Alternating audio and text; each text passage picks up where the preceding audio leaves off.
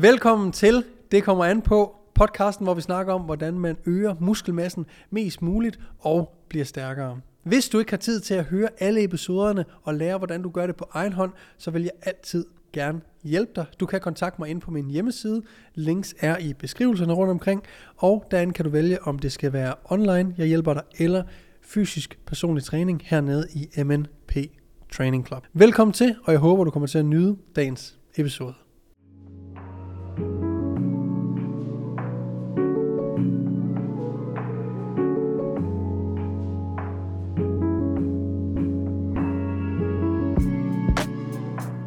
Jeg har lige lavet en spørgerunde her på Instagram, og indsamlet spørgsmål. Det er sådan, jeg ofte gør, når jeg skal lave de episoder, det ved I.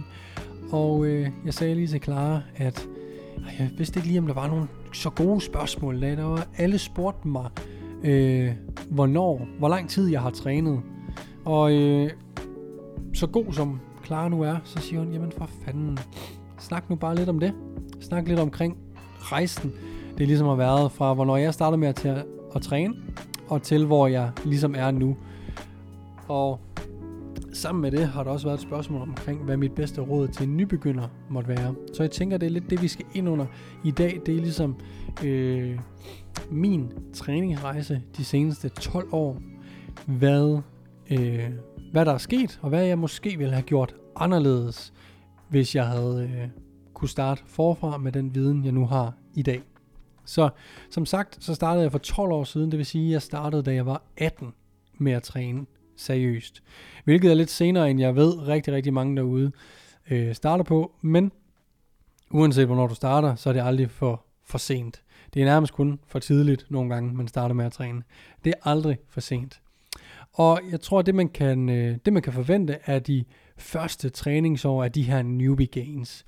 Og newbie gains er der, hvor man for første gang øh, giver kroppen en ny stimuli, som den skal respondere på, og respondere rigtig, rigtig godt på, fordi det er noget, den ikke har prøvet før. Og jo øh, mere øh, stimuli du ligesom giver den, jamen desto mere og mere vender sig den sig til det, og desto sværere bliver det ligesom at få resultater. Der er mange, der faktisk spørger omkring, hvornår er man nybegynder, og hvornår er man ikke længere en nybegynder. Og det kan være lidt svært at svare på i den forstand, at det handler jo om, hvor jeg startede egentlig med at, at gå i træningscenter, måske da jeg var 15-16 år, hvor det var sådan noget, jeg gjorde måske i, i to måneder, to gange om ugen, og var totalt øh, lollet den, som man vil sige.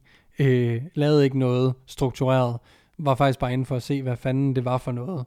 Men de år tæller ligesom ikke med i min træningskarriere, fordi de de gav ligesom ikke nogen resultater. Jeg var ikke vedvarende nok, jeg øh, trænede ikke hårdt nok osv. Så, så derfor vil jeg ikke tælle dem med som værende nogen år, der går ind i, fra hvornår jeg skal vurdere, øh, at jeg er nybegynder til at være mere øh, en øh, trænet person.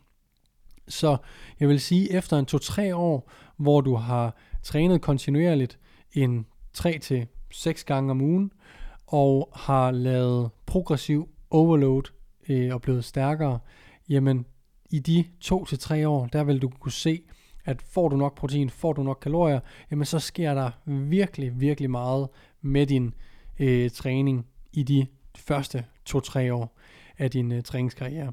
Så det er der, jeg vil sige, at du er nybegynder, og i løbet af det her andet, fra, fra det andet til det tredje år, der vil jeg sige, at man begynder sådan stille og roligt at transition over i en øh, mere trænet person, der ikke responderer lige så godt og lige så hurtigt, som man gjorde i de første to år af ens seriøse træningskarriere.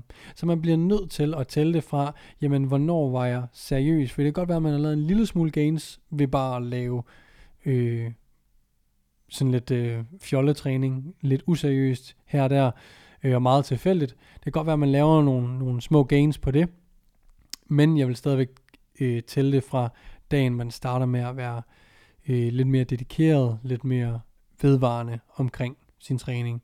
Og jeg skal være ærlig at sige, at jeg kan huske, dengang jeg startede med at træne, at jeg troede, at efter tre års træning vil jeg se altså sådan markant anderledes ud. Og det gør man ikke.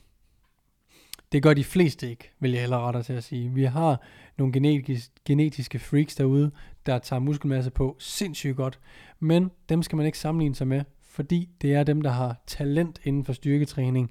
Øh, ligesom der er nogen, der er virkelig gode i skolen, nogen, der er virkelig gode til fodbold, uden egentlig at træne mere eller hårdere end alle de andre. De har bare talent, og det er det samme i styrketræning. Man kan have rigtig gode gener for at tage muskelmasse på. Det vil sige, at man skal ikke sammenligne sig med, med øh, en Daniel Riesgaard type, som jeg godt kan lide at kalde det, eller en Frederik Ibsen, for de har ekstrem gode gener, og de er above average. Så dem kan man ikke rigtig sammenligne sig med. Så jeg vil sige, før at man begynder at se buff buff ud, der skal altså lige gå nogle år, også fordi at man ofte i de første år, øh, og her kommer et af de første råd, jeg nok vil give mig selv, det er at lade være med at tænke for meget over at have sixpack i de første 2-3 år af din træningskarriere. Du er så sensitiv over for den stimuli, du giver kroppen, at du er det mest potente stadie til at tage muskelmasse på. Og du har i forvejen så lidt muskelmasse, at hvis du går op i at have sixpack, så vil du bare i, egentlig se tynd ud. Og det er der ikke nogen, der gider. Ikke hvis de går op i at styrketræne i hvert fald. Så i de første 2-3 år vil jeg i langt størstedelen af perioden ligge i et kalorieoverskud, sørge for, at jeg ligger en 200-300 kaloriers overskud, tager en øh, 100-200 gram, øh, 100-300 gram øh, på om måneden. Det kan godt være mere i starten, øh, at man tager en jeg tror, vi alle kender dem der, der har taget rigtig, rigtig meget på i starten, og det er super fint, det gør man bare. Det kan være variere rigtig meget, men sådan gennemsnitligt, tag stille og roligt på måned for måned. Lad være med at være for aggressiv med dit overskud. Det gælder ikke bare om at tage kilo på, det handler om at tage muskelmasse på. Så lig i et kalorie, kontrolleret kalorieoverskud i det første 2-3 år af din træning, før at du begynder at tænke på at korte ned. For der er så meget muskelmasse at hente i de der 2-3 års træning, øh, at du vil gøre dig selv en kæmpe tjeneste ved at ligge dig i det overskud og ligesom øh, gå efter at, at øge din muskelmasse så meget som overhovedet muligt i de første øh, træningsår. Så det er sådan det første punkt, jeg, øh, det første råd, jeg vil give mig selv, hvis jeg var, øh, hvis jeg kunne tage tilbage i tiden og gøre det om igen. Derudover så vil jeg faktisk også gå meget efter at lave powerbuilding. Øh, og shameless plug, to be honest. Men der er kæmpe værdi i både at blive stærkere og større på samme tid.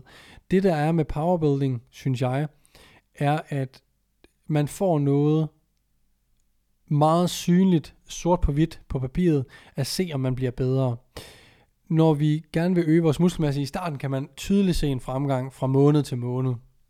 På et tidspunkt begynder det at stå lidt stille. Man ser ikke de her, man ser ikke musklerne vokse lige så hurtigt, øh, som man gjorde i starten, og det kan være en lille smule demotiverende. Men hvis man har sådan noget som squat, bænk, dødløft, som er super nemme at lave progression i, som er super nemme at se progression i, sort på hvidt, at om jeg kunne bænke øh, 60 kilo i starten for 10 gentagelser, nu kan jeg bænke 70 kilo et halvt år efter for 10 gentagelser. Det er ekstremt nemt at se, enten på video eller på, på øh, skrift, øh, at man bliver bedre.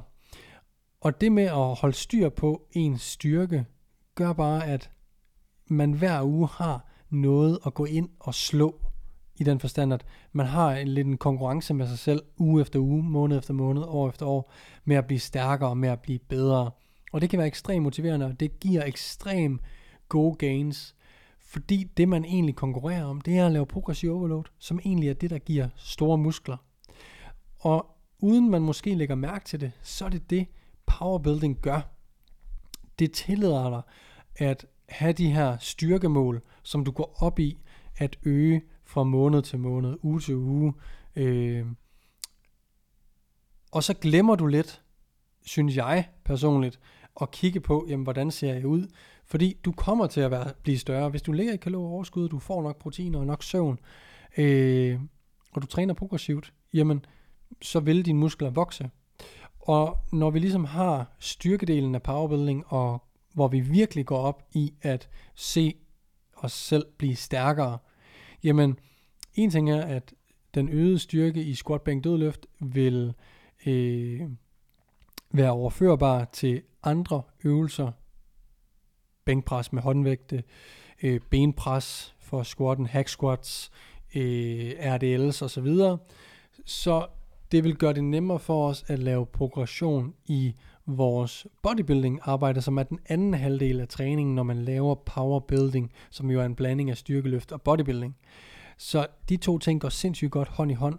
Så både det med, at du kan motivere dig selv for at blive stærkere i nogle store løfter, bruger rigtig mange muskler, rigtig meget muskelmasse, hvorefter du går hen og ligesom kører noget højere volumen på din, øh, din enkelte muskelgrupper ved at lave bodybuilding-delen af træningen.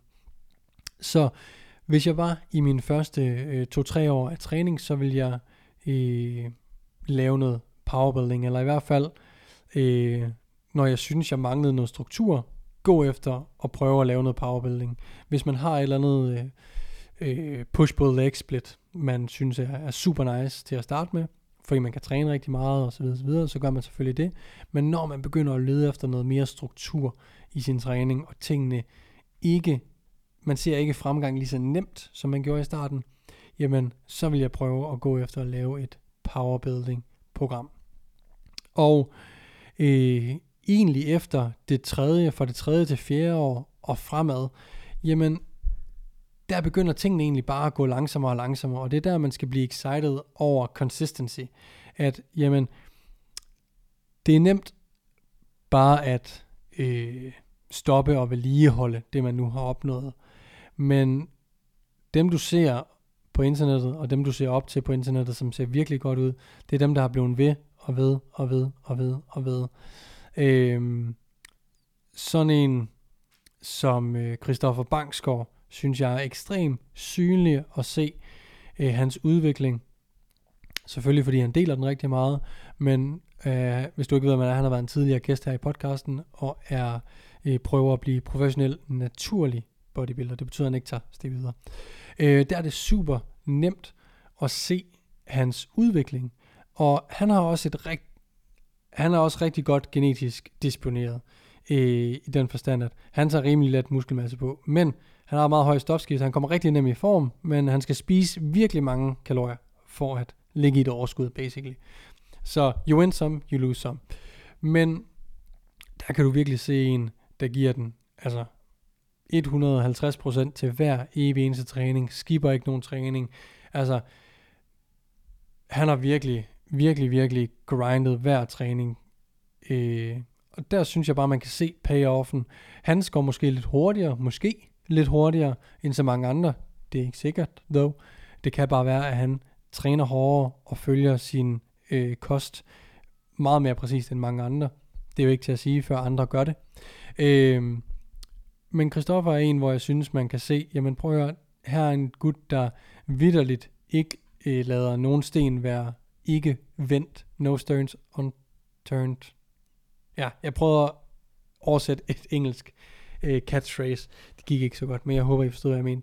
Øh, så herfra, hvor år 3-4 stykker, 5, hvor tingene begynder at, at øh, gå lidt langsommere, man begynder måske at opdele sin, øh, sin træning mere i cut og bulk, øh, hvor bulken selvfølgelig stadigvæk er længere, men her begynder du virkelig at skulle gå mere op i, hvad du løfter øh, på papiret, at dit de tal går op, kontra hvordan du ser ud i spejlet. For her går tingene så langsomt, at du bliver nødt til at være excited over nogle andre ting, end hvordan du ser ud.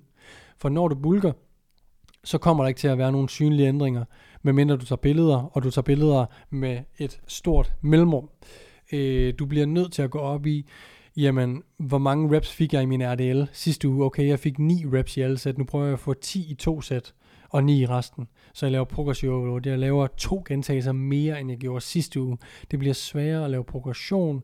Øh, du skal virkelig give den gas til de her træninger, og virkelig prøve at forsøge at øh, malke hver en træning for så mange gains, den træning overhovedet kan give dig.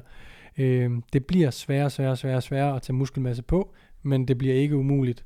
Og du er, jeg tror ikke, der sidder nogen øh, på den her, og lytter, jeg ved, der ikke sidder nogen på den her podcast og lytter, som har nået deres genetiske potentiale, fordi hvis Christoffer, hvis Daniel, hvis Frederik Ibsen sad og lyttede med, så vel, de er der heller ikke endnu. Det handler bare om, at ting tager tid, og jo længere tid du træner, jamen desto længere tid tager meget, meget små ændringer faktisk. Så jo mere data du kan indsamle, desto klogere bliver du ligesom på, om du laver progression, men det bliver sværere, og det bliver man nødt til at indse også relativt tidligt, at det er det går hurtigt i starten, det er mega fedt, vi bliver hurtigere stærkere, vi bliver hurtigere større, men derefter så bliver vi nødt til at gå op i de små ting, som i at om vi fik en gentagelse mere eller mindre end sidste uge. Øhm, og der kan det at gå op i sin styrke i for eksempel powerbuilding være super overskueligt og nemt, øh, fordi det er så nemt at se, om man rent faktisk rykker sig. Og så er det motiverende at se fra uge til uge, at der rent faktisk er en form for fremgang i ens øh, træning. Undskyld. Så det kræver virkelig noget øh, dedikation efter, øh, efter det fjerde til femte år af styrketræning. Seriøs styrketræning. Og øh, jeg vil sige, efter 8 års træning fra min side, der flyttede jeg herover til København og begyndte at arbejde rigtig meget og gøre det stadigvæk. Og det er super vigtigt, at for at vi kan forholde os, buffe hele vores liv, hvis det er det, vi ønsker, jamen så er det super vigtigt at tilpasse ens træning, ens hverdag. Og med det mener jeg, at øh, jeg vægter mit arbejde og min, øh, det, jeg prøver at bygge her, højere end min egen træning. Og det vil sige, at jeg kan desværre ikke, selvom jeg, det har virkelig været svært for mig at justere, men det, det er ikke muligt for mig længere at have så høje ambitioner for min egen træning, som jeg havde i de første otte år af min træning. Fordi jeg hellere vil det her arbejde. Så jeg har ligesom fundet, fået min træning til at tilpasses, til at blive tilpasset min hverdag, således at jeg stadigvæk får trænet, og således at jeg stadigvæk ser fremgang i min træning. Så min egen træning er mere bodybuilding fokuseret, er meget kortere træninger, max en time, fordi ellers får jeg dem ikke lavet.